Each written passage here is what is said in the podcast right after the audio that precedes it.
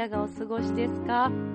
やっぱりいろんなとこで風邪が流行ってるようですけどミッチェルは先週ついにダウンしました。いただいてしまったんですね。このお風さんをね。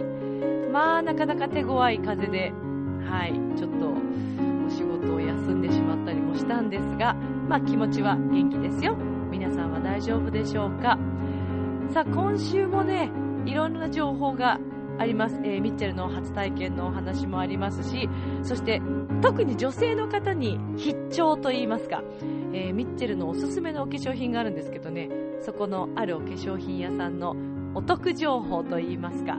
はい、えー、そんな情報も今日はお伝えしていきたいと思います、えー、この番組は恋愛と夢をテーマにリスナーの皆さんのお悩みなどもしっかりミッチェルが聞きながら輝くような楽しい毎日を一緒に過ごしていっちゃおうという番組です、えー、今週もリスナーさんからのお便りまたいただいております。ありがとうございます、えー、ぜひねご紹介していきたいと思いますが。いやだんだん寒くなってきましたけど皆さん恋してますか？楽しんでますか？ということで今週も元気にいきたいと思います。の番組は輝く人生を共に研修司会の株式会社ボイスコーポレーションの提供でお送りします。さあでは今週も始まります。ミッチェルのラブミッション。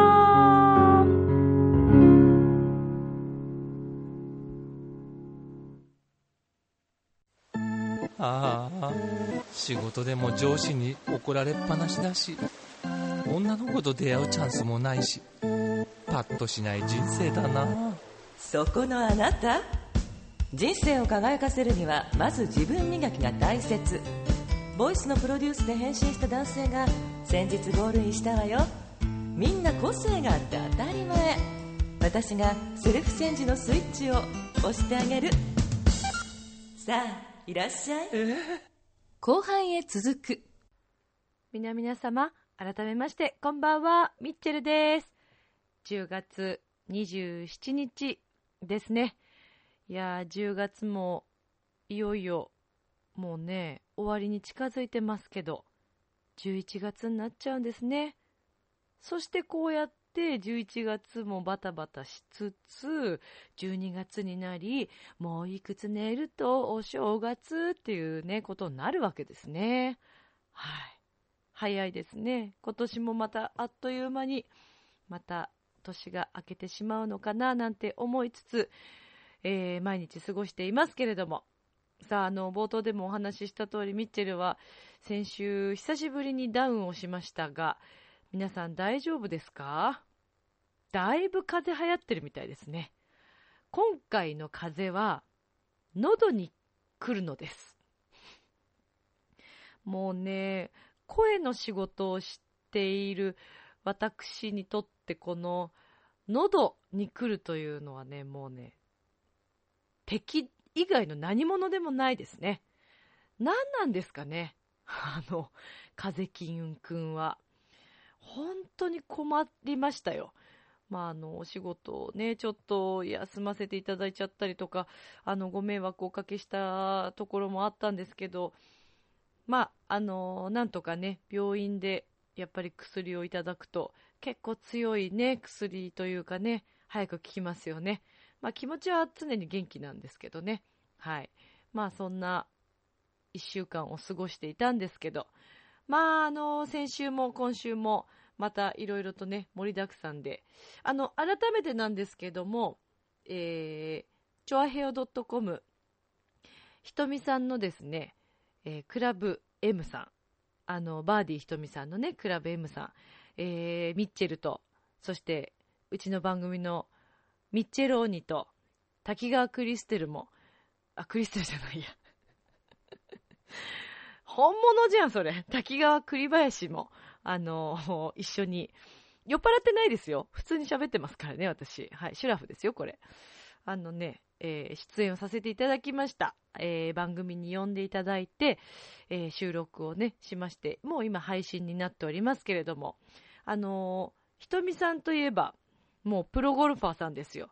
そしてね、あの、ひとみさんは、えー、浦安の、えー、柳通りにあります、エパックさんのね、えー、経営者さんでもありますよ。社長さんですよ。まあ、本当にね、かっこいいよね。女性として本当に憧れます。もうなんか、元気もそうなんですけどね、パワフルでね、本当に素敵な、はい、今回、まあ、あの、改めて、えー、ラジオでもご一緒させていただきましたけど、あの、実はね、はい、あれですよ、チョアヘヨ .com、一通のバチ君が CD 発売ということで、えー、お日にちとしては、はい、えー、10月の25日、発売しましたよね。バチ君、おめでとうございます。そして、そのバチ君の、まあ、ライブちょっと間に合わなかったんですけど、えー、CD 発売ライブをね、浦安のジャングルさんというお店で、はい、ライブハウスで、えー、CD 発売ライブをされたんですが、で、そこにちょっと私顔を出しさせていただいて、で、そこでまたひとみさんにお会いしたんですけどね。で、まあそこには、いつゆの陽一郎くん、えー、そして、えっ、ー、と、浦安サンバガラスの石岡正隆くん、石ね。はい。もういたりして。そしてあのー、えー、木、木版画家さん？私合ってる？はい。版画版画家さんです。私も作品すごい好きなんですけど、ツイッターとかでも拝見させていただいて、えー、そこからね、あの、仲良くさせていただいてますが、みのりさんもいらっしゃって、まあみんなで飲んだり、喋ったり、ワイワイ恋話したりなんて、はい、してましたけど、ね、ちょっとライブ間に合わなかったのが残念なんですけどね。そしてあの、あの、ハープっていう、ハーモニカなんですけどね、前回前もあの、バチ君のライブの時に、えー、一緒に演奏されていた、えー、犬山ビーノさんという役者さんでありながら、ハーピストでもある、はい、方なんですけどね。で、えー、そのビーノさんも一緒に出演されて、えー、ちょっとまたお会いしましてね、はい、ちょっと、えっ、ー、と、2ステージあって、で、それちょっと間に合わなかったんですけど、その後飲みながらの、えー、サードステージ、4ステージ、5ステージぐらいまでありましたかね。はい。かなり盛り上がっておりました。まあそこでもまた、えー、ひとみさんともね、お会いして、で、まあみんなで飲みながら音楽を聴いていたんですけれども、まあそんな楽しいこともありつつ、で、えっ、ー、とね、ミッチェルはもう一つ初体験したんですよ。また言ってるよって感じだと思うんですけどね。何をかと言いますと、えー、私この年になりまして初めて一人バーというものを経験いたしました。大人の階段登るっていうことですよ。はい。もうね、ちょっとその日はどうしても、このまま一人では帰りたくないというね、日があったんですね。そんな日あるでしょ？皆さんもやっぱり。なんかこう、あなんかね、直帰したくないな、みたいな。どっか行ってしまいたいな、フラットっていうね、日がね、来たんですね、この前。そして私は勇気を振り絞って初めて一人バーに行きました。あの、以前友達に紹介してもらって一緒に、あの、2度ぐらい遊びに行ったことのあるお店なんですけど、浦安駅近くのレスカールさんというね、お店があるんです。えっ、ー、と、本当に駅からすぐなんですけどね。で、まあ、そこの店長さんでもあり、えっ、ー、と、バーのね、はい、なんだっけ、あの、やばい。もう私ボケてるのかな？名前が出てこないよ。あの、ほらほら、カクテルを作る。はい。カクテルを作る方。ダメだね。どうしたんだろう？私大丈夫かな？はい。まあいいや。で、あの、大森さんというね、はい、方と、そしてあの、りょうさんと。大森さんはその日はね、オフだったようで、お友達の方と飲みにいらっしゃってましたけど、で、りょうさんにお酒を作っていただいて、いろいろお話をしながら、すごく楽しい時間を過ごさせていただきました。まあ、それにしてもね、あの、勇気いりますね。一人でバーに入るって。最初迷ったんですよ。どうしようと思って、時間も確か12時半ぐらいだったのかな。はい。11時半かな。とりあえずちょっと一旦入るのすごく迷って、どうしよう、どうしよう。女で一人で入るのってどうだろうとか思いつつも、いや、今日はちょっと飲みたいと思って、またね、お金もないのに。でもどうしてもね、居酒屋さんじゃなかったんですね、気分的に。バーというものに一人で入りたいとすごく思いまして。で、入りました。はい。で、バーカウンターに座りましてね、あのーね、もうお酒一杯最初頼むのもなんか最初ちょっと緊張したんですけど、まああの以前にも、あのーね、行った時、ちゃんと顔を覚えててくださって、で、あのー、りょうさんとね、まあ、今日はどうしたんですかなんて話をしながら、いや、もう今日はどうしても飲みたいんでって言いながら、はい、バーカウンターで飲みました。あの、すごく美味しいお酒をたくさん作っていただいたんですけどね、皆さん、あの、本当ぜひ、あの、気楽にね、行けるお店ですよ。レスカールさん。なんといっても、本当りょうさんとかね、あのーそう、あ、そう、私さっき何を言う、バー、バーテンダーさん。バーテンダーさんって名前が出てこないっていうのはちょっとまずいよね。ボケちゃってんのかなはい。まあ、あの、バーテンダーさんの、えー、りょうさんに、えーいろいろね、お酒何がいいですかとか言ってご相談するとね、気さくに作ってくださるんですよ。で、あの、すごく話しやすいんで、で、大森さんもちょっとだけお話しさせていただいたんですけど、もう本当にお二人ともね、気さくな方なんで、女性一人でも、来てる方結構いるんですよ、女性一人でも。なんで、あの、機会があったらぜひ皆さん行っていただきたいなと思いますが、はい。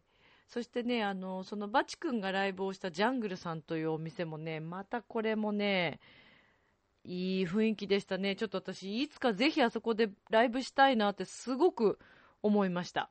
はい。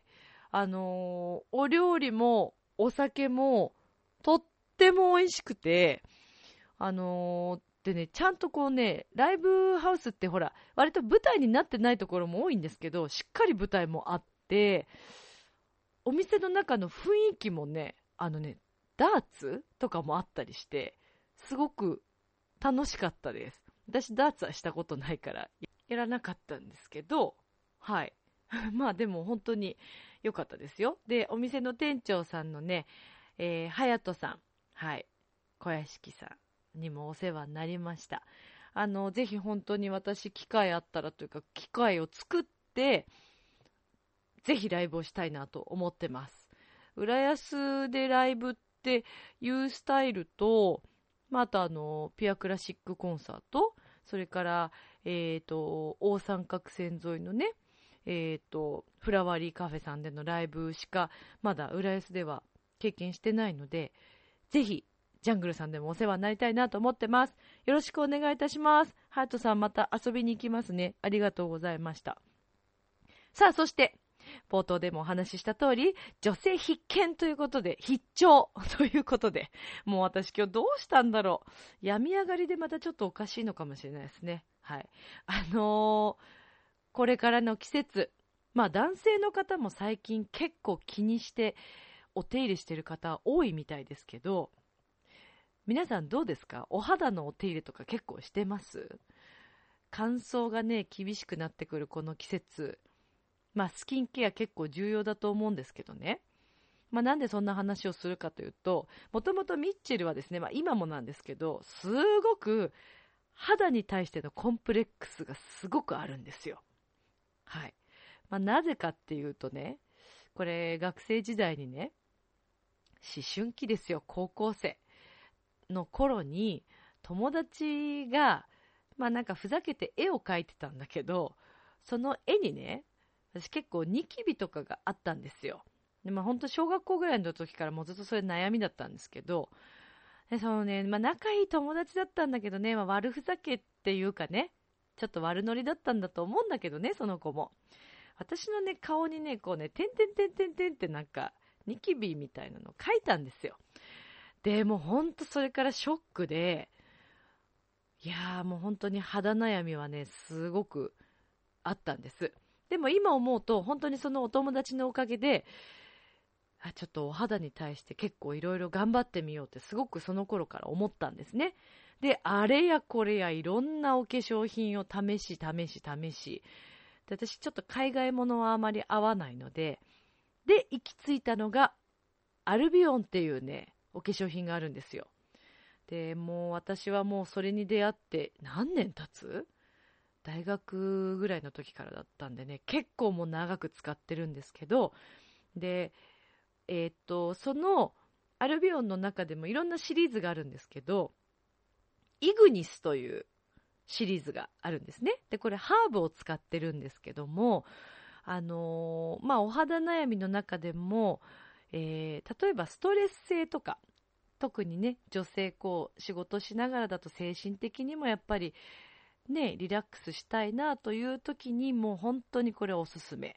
えー、イグニスというね、ハーブを使ったそのスキンケアのシリーズがあるんですけど、で、そのスキンケアのシリーズに出会ったのが、新宿の、えー、ルミネの中に入っている X というお店があるんですね。で、私、そのお店で、えー、店員さんにいろいろアドバイスしてもらって、で、それからもうそのイグニスの大ファンになって、私のアドレスもイグニスが入ってるぐらい大好きなんですけど、で、まあ、そのアルビオンという会社のメーカーの、えー、イグニスを結構使っているんですね。で、この X というお店が私大好きで、あのね、あのスキンケアのシリーズのその、なんだろう、えっ、ー、と、サンプルとかもたくさんくれたりするんですけど、サービスももちろんいいし、なんせ店員さんがね、ものすごくいろいろ知ってるんですよ。で、ほんとみんないい人ばっかりで、もう私はそれから X のファンになってしまって、よく買いに行ってたんですけど、で、もうその頃、ある時ですね、私は X で働きたいと思った時期があったんです。で、特に募集をしていたわけでもないんですが、まあこれもね、ミッションだよね。ほんと無謀だったなと思いますけどね、突然そのお店宛てにメールを送って、私は X が好きですと。で、お店で店員さん募集してませんか？みたいなのを送ったんですよ。そしたらちょうどたまたまその頃、X さんが、えー、店員さん募集をかけていて、えー、アルバイトではなくて社員を募集してたんですね。で、私は音楽の仕事をしながらアルバイトをしていたので、もうね、で、その頃はもう、ぜひちょっとしっかり働きたいとすごく思ったんですね。で、そのアルビオンが好きだからだけではなくて、このね、音楽の仕事とか舞台のお仕事をしていく上で、やっぱりけお化粧ってすごく必要だなと思ったんですよ。メイクとか。で、もうこれは、ちょっと働きたいと思ってアタックをかけたら、まあ、タイミングよく。で、面接してもらって、なんと合格しまして。で、まあ最初は研修期間で最初3ヶ月間とかは、アルバイトというような形で入ったんですけどね。で、結局、本当は社員としてやりたかったんですけど、まあ、やっぱりね、音楽が捨てられず、で、店長のね、堀さんという店長さんがいるんです。美しく、またすごく温かい店長がおりまして、で、まあ相談をして、アルバイトという形で雇っててもらったんですよ。で、その頃もだから音楽と両立しながら、えー、X さんで働かせてもらってたんですけど、で、その X がですね、なんと今度新宿の、えー、西口小田急エース店ということで、えー、小田急のね、西口の、あれは地下になるのかな？にもね、新店舗ができたんです。新規オープンということで、おめでとうございますエクスさん。イェイイェイ。いや、で、私はその頃ね、あのー、結局、X というお店を辞めなくてはいけなくなった時も、やっぱり音楽が捨てられず、えー、本当にわがままだったなと思うんですけど、あのー、音楽の道に行くのでということで、1年ぐらいですかね、お世話になったんですが、あの、まあ、辞めてからも、えー、お付き合いをさせていただいて、皆さんと。で、まあ、いつもね、その、X は、えっ、ー、と、新宿の、えー、あれはルミネ1になるんですかね。1かな。南口を出て、えー、右側の方ですね。どっちかわかんないっていうね。はい。で、だったんですね。で、私、月曜日、新宿に仕事に行ってて、よく買い物時々行ってたんですけど、ちょっと今、あの、新宿のその、レッスンの生徒さんが増えたので、全然空き時間がなくなっちゃって、買いに行けなくなっちゃったんですよ。で、ああ、X 行きたいなとかずっと思っていたら、西口にね、なんと新店舗ができたというね、もうほんと、感謝というか、もう超ラッキーと思いながら。で、この間ちょっと顔を出してきたんですけど、で、いろいろ話をして、えー、こういうね、チョアヘヨ .com というとこで、あの、ラジオをやってるんです、なんていう話もしながら、えー、堀節子店長とも話をして、で、買い物させてもらったんですが、それにあたって、なんとなんと、この、チョアヘヨ .com を聞いているリスナーの皆さん、特に女性の皆さん、必見ですよ。必聴ですよ。えー、堀店長のご好意で、えー、このチョアヘを聞いたという方に、なんと、えー、このね、アルビオンの中でも、えー、とってもおすすめのね、スキコンというね、ローションがあるんです。で、これはハトムギでできているローションなんですけど、で、スキコンのポイントマスクをプレゼントしてくれるそうです。店長ありがとうございますですので、ぜひあの、このお化粧品に興味がある方、えー、お肌で悩んでいる方は、X 新宿小田急エース店に駆け込んでください。もうね、きっと、きっときっと良くなると思います。いろんな悩み、お肌悩み。あの、私も働かせていただいていろんな方の、えー、ご相談を受けさせていただいたんですけど、やっぱり最終的に皆さんね、あのアルビオンに行き着いて、本当に良かったと言っている方がね、たくさんいらっしゃいました。なので、えー、ぜひ行ってみてください。このね、小田急エステンさんは、あの、アルビオンのみを扱っております。で、このイグニスというシリーズってなかなかね、専門店じゃないとないんです。はい。あの、結構見つけるのも大変かも。ですが、えー、新宿、西口、小田急エース店、X 新宿に行けば出会えますから。お肌悩みのある方、あとお化粧品で悩んでる方、ぜひ行ってみてください。で、このアルビオンの中には、えー、っとね、スキンケアだけじゃなくてお化粧品もあるんです。エレガンスというね、シリーズもあるんですけど、もうこれもおすすめ。私大好きです。たくさん使ってます。なので、あの、お化粧が苦手という方も、はい、ぜひちょっと使ってみるといいかなと思います。ぜひ遊びに行ってみてください。おすすめです。はい。えー、ですので、あの、もしお店に行かれる方は、ちょあへよ .com、えー、ミッチェルのラブミッションを聞いたと言っていただければ、このスキンコンディショナーの、えー、ポイントマスクプレゼントしてくださるということですので、ぜひぜひ、あの、遊びに行ってくださいね。また、あの、私も行きます。店長、ありがとうございます。はい。あの、すごく丁寧に、えー、お店の皆さんが、えー、お肌悩み相談もしてくださいますし、あと、えー、メイクももちろん、それからね、えっ、ー、とね、えー、お化粧の仕方だけではなく、えー、お肌のマッサージとかもしてくれます。実はミッチェルもなので、この頃、アルビオンに勉強しに行ったりして、えー、そうなんですよ。私も一応マッサージできるんです。あは？なんて。なんでね、お友達がうちに遊びに来たりすると、時々ちょっとね、マッサージしたりして、はい、ちょっとエステ気分を味わってもらったりとかね、え、することもあるんですけどね。これね、やっぱり人にやってもらうから気持ちいいんですよね、マッサージってね。はい。なので、お肌悩み。男性の方もぜひ、あの、私の周りでもこの、アルビオンのスキンコンディショナー男性で使ってる方もいます。ですので、おすすめです。ぜひ遊びに行ってみてください。はい。ということで、まあちょっと今日は冒頭から結構喋ってますけどね。はい。では、次のコーナー行きましょう。今宵も、そばにいさせて、あなたの悩みを打ち明けてね。はい。もうね、今週もね、打ち明けてくれてるんですよ、皆さん。お便りありがとうございます。では、まずまず、1通目から参りますね。えー、ラジオネーム、神戸のともちゃん。ともちゃん、ありがとう。兵庫県ですよ。はい。では早速。ミッチェルさん、こんにちは。いつも楽しく聞かせてもらってます。ありがとうございます。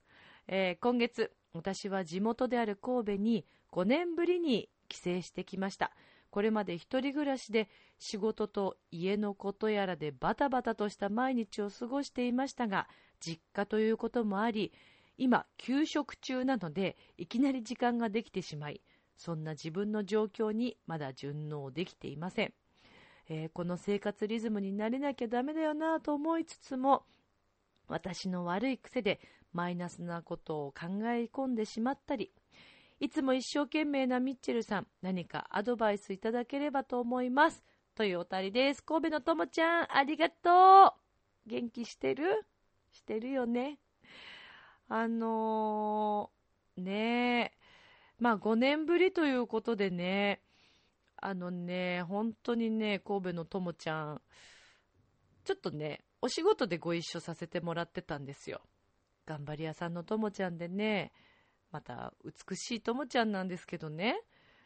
うん。まあ今休職中ということで、まあ時間がね、今までと全然雰囲気が変わった、ガラッと変わったと思うんですよね。忙しかったと思うんで。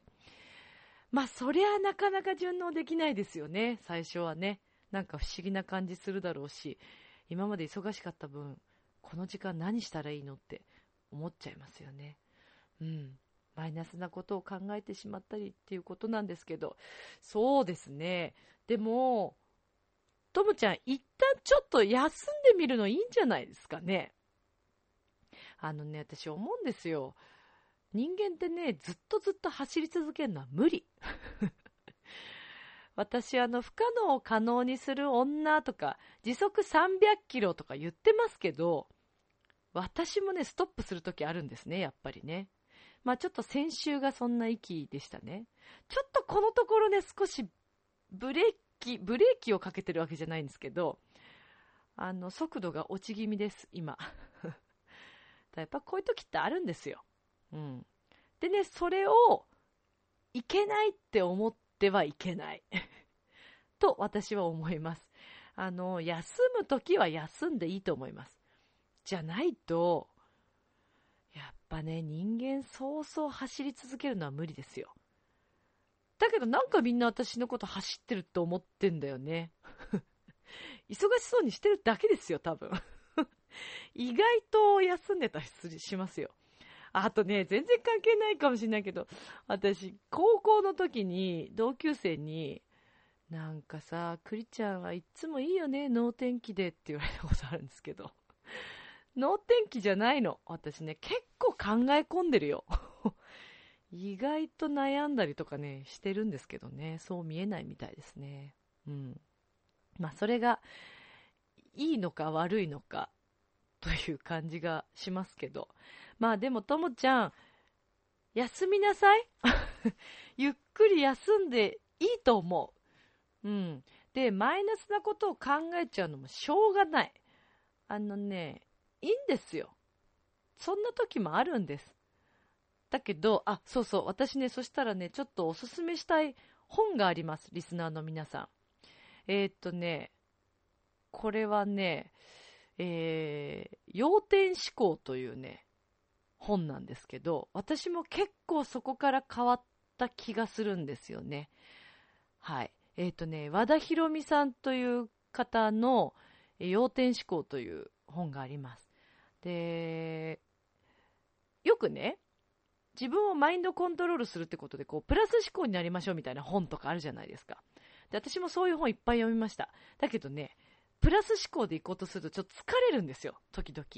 でも、和田さんの本というのは、プラス思考とかね、とはちょっとまた違うんですね。あのー、例えば何か境地に立たされた時、迷った時、マイナスになりそうになった時に、二つ必ず考えると。ざっと私の解釈したイメージで言うとそんな感じです。だから例えばじゃあおにぎり、食べるおにぎりを、えー、梅干しと昆布とどっちにしようってこうね、迷う時ありますよね。で、だからこれをまず大まかに、まずおにぎりが食べたいというのは決まっている場合、この梅干しなのか昆布なのかというこの選択肢を与えることによって最終的にね選択肢2つになるわけだからおにぎりっていう大きいくくりじゃなくて2つになるからどっちかを選べばいいわけですよね。はい。これ今食べ物で、なんか食べ物でも例えてましたけど、ということと一緒で、なんか悩んだ時に2種類、2パターンを考えるんですよ。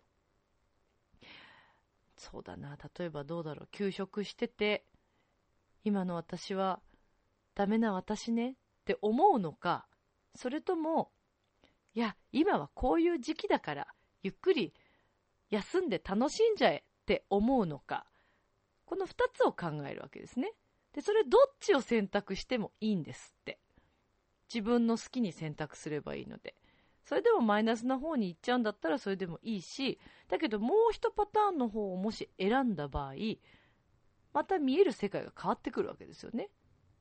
そう。って考えたらどっちを選んだ方が楽しいかとかね、考えながら選ぶというような、そんな本を、えー、読みまして、これ私ね、あの、司会の事務所のボイスの先輩から勧められたんですよ。で、もうそれで読んで、私今バイブルにしてまして、和田さんの本をたくさん持ってます。うん、おすすめです。とってもいいと思います。なので、ね、今ちょっとゆっくりしている時に、ともちゃん、この要点思考の本をぜひ読んでみてください。何かヒントになる、なったらいいな、なんて思いますけど。はい。まあ、またいつでもお便りくださいね。メールもください。ということで、神戸のともちゃんです。ありがとう。さあ、では続いていきましょうか。えー、ね、今日はね、3通いただいてますから。はい、えー、続いても、またいただいてます。ありがとうございます。ゲゲゲの彼女さん、ウェルカムいや、嬉しいですよ。本当に。毎回こうやってお便りいただけるって本当にありがたい。ミッチェルさん、こんにちは。こんにちは。ちょっとね、私これさっきね、少し読んでね、楽しくなっちゃったんだよね。ゲゲゲの彼女さん。読みますよ。リスナーの皆さん。いいですか？最近、昔の彼と復活しましたイェイイェイやったねもうこういうの大好き。はい、えー、その彼は結婚するしないが原因で別れたのですが、別れた後もたまに連絡取っていました。彼はバツイチで子供がいます。遠距離だったのでしばらく連絡を取っていなかったのですが、先日転勤から戻ってきたということで頻繁に会うようになりました。彼は私との結婚を望んでいると思いますが、私は未だに彼と結婚する勇気は出ないです。なので、付き合っていいのか複雑です。ふんふんふんふん。興味深い。えー、ミッチェルさんにとって恋愛と結婚は別ですか？結婚するならどんな人がいいですか？私は、あ、やっぱりそうなんだ。向井治君のファンですが、結婚するには彼のようなこだわりの多いタイプは向かないと思います。それと、年収2000万以上の人が希望です。ゲゲゲの彼女さん、正直、いいと思いますよ。そうですね。年収2000万以上か。まあ、お金は確かに大切だよね。生活していく上で、よくほら、愛があればとかって言いますけど、やっぱね、それだけでは無理ではありますよ。と私は思うんです。だから、あの、ある程度ちゃんと自立しててね、しっかり、あの、それなりにお仕事して、何かまっすぐ思って仕事をしている方、それなりに収入がある方というのは必要だと思うんですけど、えー、ゲゲゲの彼女さん、ちょっとどうするよ？どうします？あのね、恋愛と結婚は別ですか？というこの質問なんですけど、私はあんまり別に考えないタイプですね。だってさ、好きな人と一緒にいた方がいいじゃんって私は思うんですよ。本当にやっぱりこの、この人、結婚するならこの人とかね、いう方もいらっしゃると思うんですけど、私はあんまり関係ないと思うんですね。まあ、あと、このもう一つの質問の、結婚するならどんな人がいいですかというこれは、思いやりがある人です。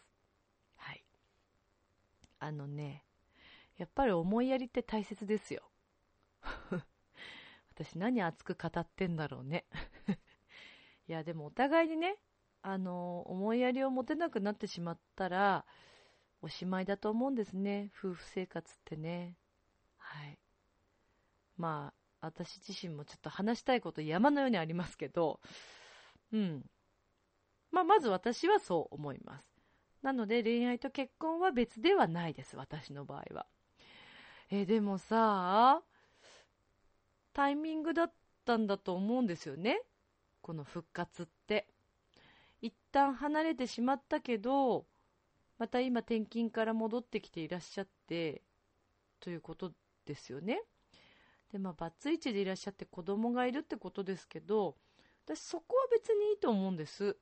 あのー、ね、出会った時期がたまたま違っただけなんで、今はね、バツイチなんてもう珍しくないですし、それは全然私はいいと思うんですけど、まあ、ゲゲゲの彼女さん的にもちょっとこれ心配というか気になるのは、彼のようなこだわりの多いタイプは向かないという、こだわりってどんなこだわりなんだろう結構細かいのかなね。うーん。でもね、私が勧めるのもなんですけど、ゲゲゲの彼女さん、ちょっと一回、もう一回、その付き合っていいのが複雑なんですよね。で、相手が結婚を望んでいるからより複雑なんですよね。付き合ったらどうですか？もう一度。で、その中で考えてみるのはどうですかね？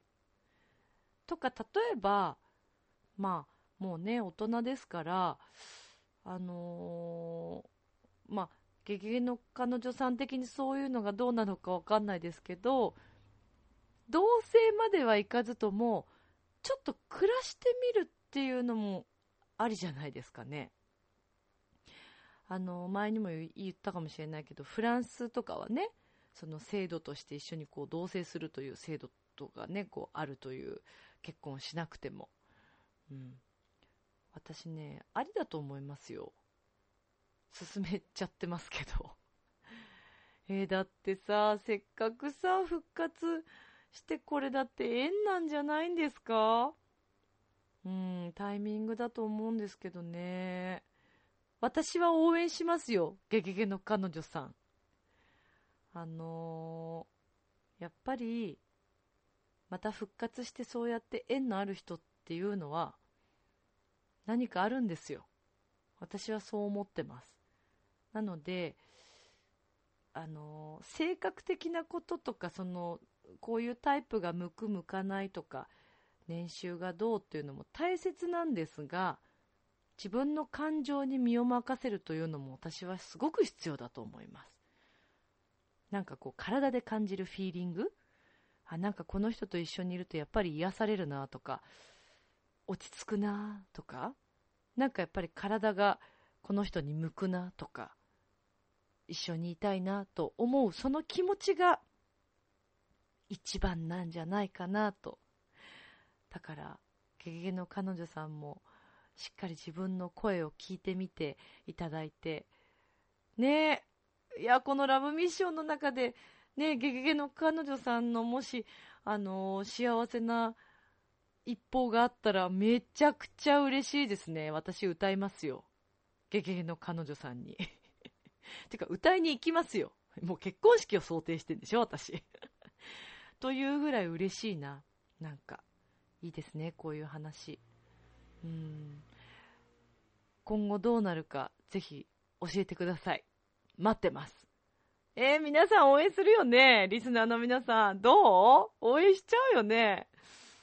いやー、なんかいいなはい。ということで、ゲゲゲの彼女さんからのお手紙です。ありがとうございます。いつも本当にありがとうございます。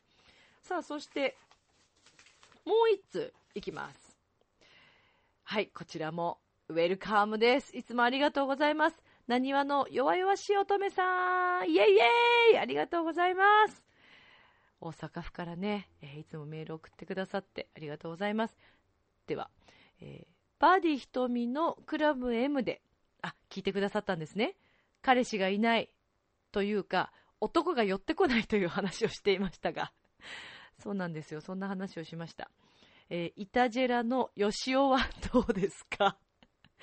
結構飲みに行ったり、女に振り回されるのは局長の奥さんで慣れてるみたいですよ。ありがとうございます。弱々しい乙女さん。よしおんさんね。うーん。いやね、あの、チョアヘヨ飲みの時にもね、ヨシオンさんとかといろんなそんな話をしたんですよ、みんなとも。でも、ヨシオンさんと話し合った結果、ヨシオンさんも言ってた。きっとね、ミッチェルは僕みたいな男はタイプじゃないんだよね、きっとって 言われたんですよあのね、タイプじゃないというか、あのね、優しすぎるとダメなんですね、私。そう、それね、あの、だから、ひとみさんの番組でもそうなんです。あのね、番組聞いてらっしゃらないリスナーの皆さんもいらっしゃると思うんで、この男が寄ってこないっていう話をしたというか、あのね、私、あんまりね、誘われるということがないんですよ。うん。ご飯にすらもそんなに誘われない。で、まあそれがなんでなんですかねっていう相談をね、ひとみさんにしたんですよ。うん、で、まああの、弱々し乙女さんからこういうメールをいただいたんですけど、で、その、えっ、ー、と、チョアヘオのイタジェラという番組の、えー、パーソナリティのね、ヨシオンさんという方がいらっしゃるんですけど、ヨシオンさんという方はめちゃくちゃこう、女性に対してこう何でもいいよ、いいよって言ってくれそうなあのタイプの方なんですね。えー、何があろうとももし今会いたいとか言ったら会いに来てくれちゃうようなそんな感じの方なんじゃないかなと思うんですけどだからねやっぱりそういう人はダメなんだよね私ね贅沢だよね 贅沢っていうかまあヨシオンさんも別にそんな気があるわけじゃないと思うんで関係ないと思うんですけどうん、なんかこうね、ちょっと謎で、何考えてるかわかんなくて、あんまり自分に気がなさそうなところに私は行ってしまうんですね。そういう男性にね。だから誘われないのか。そういうことなのかな、弱々し乙女さん。まあでも、あの、進めていただいてありがとうございます。よしおんさんとちょっともう一回話し合ってみようと思います。ということで、なの、なにわの弱々し乙女さんからのお便りでした。ありがとうございます。いや、いつも本当に皆さんありがとうございます。あの、今後とも皆さんからのえー、ミッション話とかのね、お便りもお待ちしております。何でもウェルカムですから、ぜひ、えー、これからも皆さんお便りください。よろしくお願いします。ということで、お便りのコーナーでした。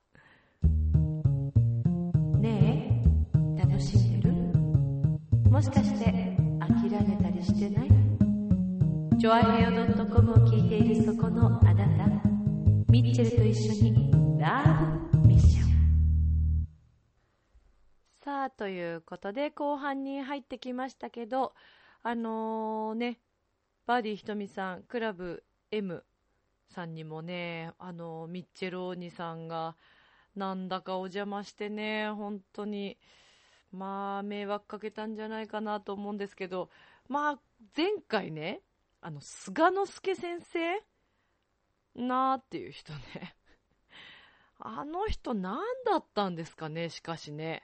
なんかいる意味があったのかどうかわかんないですけど、まあ、今週はちょっと菅之助さんはもういいかなって思ってんですけどね。まあ、とりあえず時間が来たみたいなんで、早速、MK スタジオにつなぎましょうか。では、お二人、よろしくお願いします。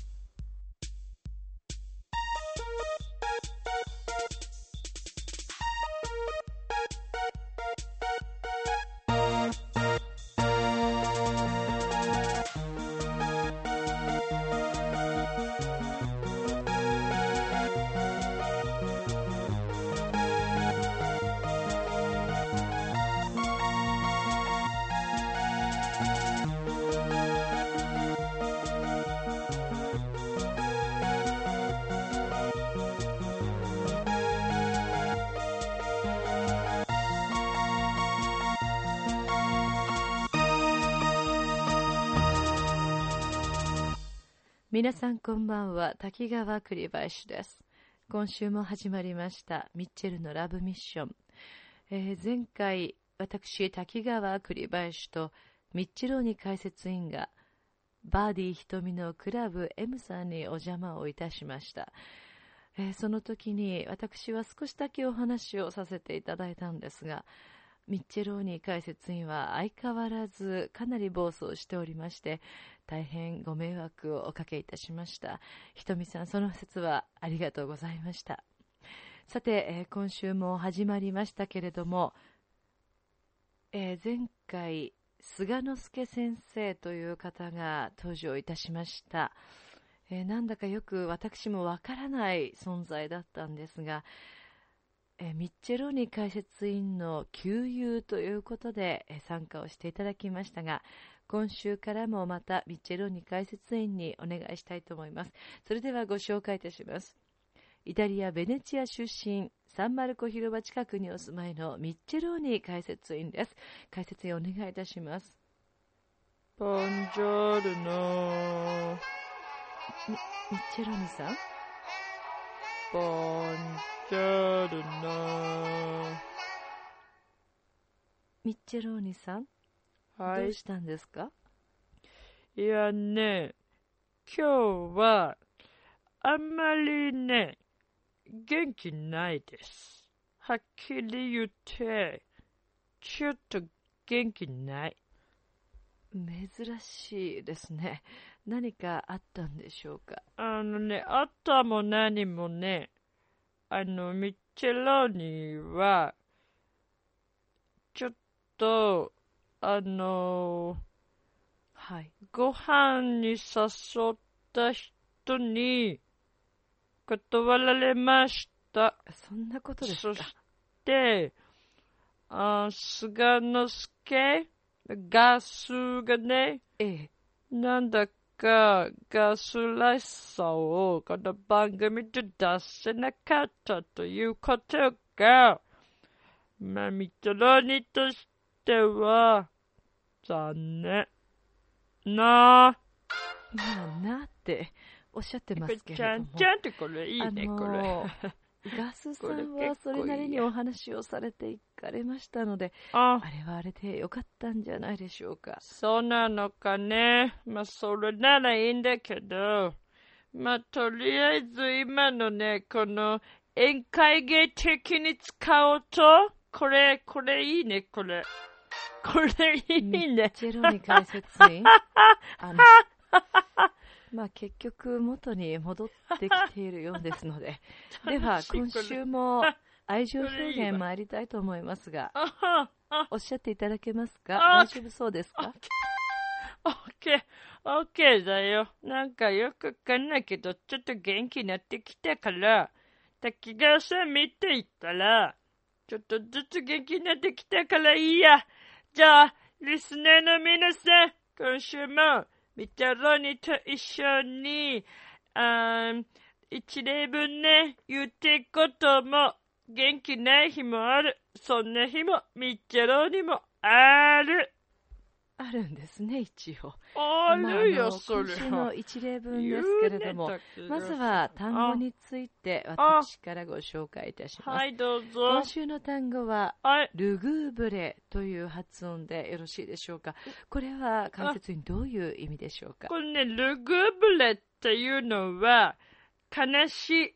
それから、哀れなっていう意味があります。もうまさにね、今の僕、ミッチャローニの状態です。それは聞いてないんですけど、ね、これはね、今日、もう本当にね、はい、あのー、はっきり言いますけど、ええ、やっぱりオペラ座の近くで考えたんですけれども、悲劇のヒロインになった気分で考えました。だから聞いてください。じゃあもう早速言っちゃいますよ。はい。では、えー、今週の一例文、ミッチェロニ解説員お願いいたします。はい、じゃあ言いますね。今週の一例文、これ。近づいたかと思うと、離れていくあなたの態度にルグーブレ、はいどうぞ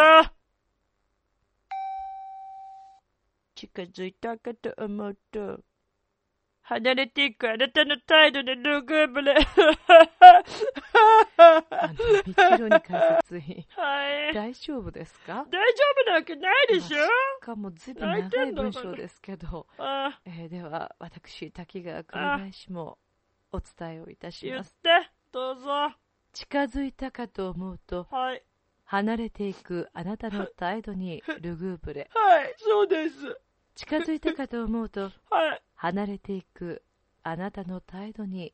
ルグーブレ。そうなんだよがで。しょうか？いやね、いいかがっていうかね、あのね、だ、なんで近づいたかと思うと離れていくんだろうね、男女とね。どうなん難しいでしょうか？ね、やっぱりね。だそうですね。から、もうね、ミッチェローニーはね、もうはいザッケローニーみたいなね、風になりたい。もうはっきり言った。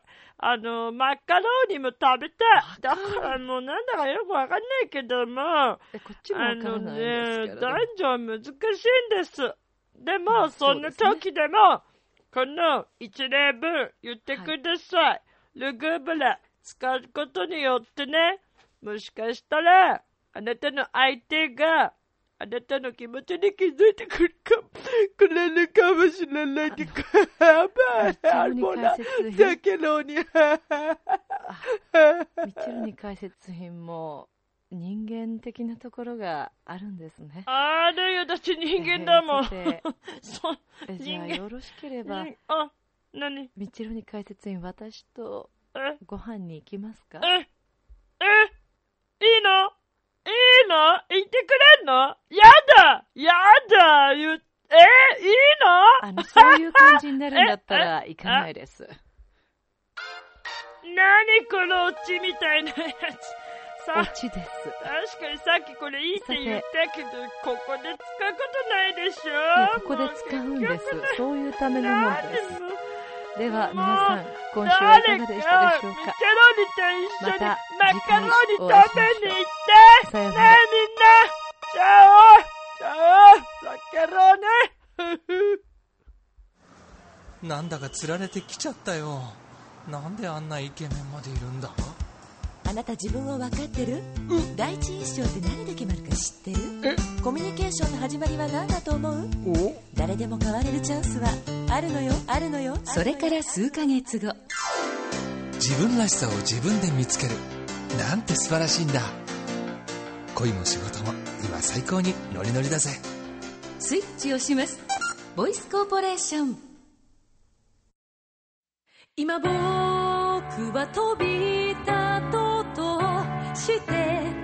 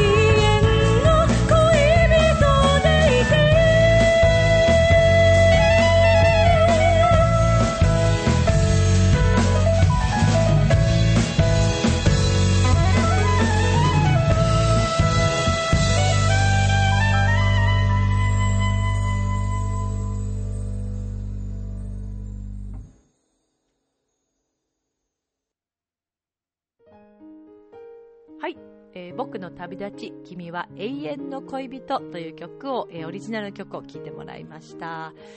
創作活動もね、もっともっと力入れて頑張っていきたいなと思いますが、えー今年の年内のコンサートはですね、えー浦安市のピュアクリスマスコンサート、えーというお子さん向けのコンサートに出演する予定です。はい、ぜひ遊びに来てください。えーそれから、えーまたぜひ番組宛てにお便りください。ミッチェルアットマーク、ジョアヘヨ .com、miccele アットマーク、ジョアヘヨ .com となっています。さあ、それでは皆さん今宵も良い夢を、そして明日も楽しい一日を。バイバイ。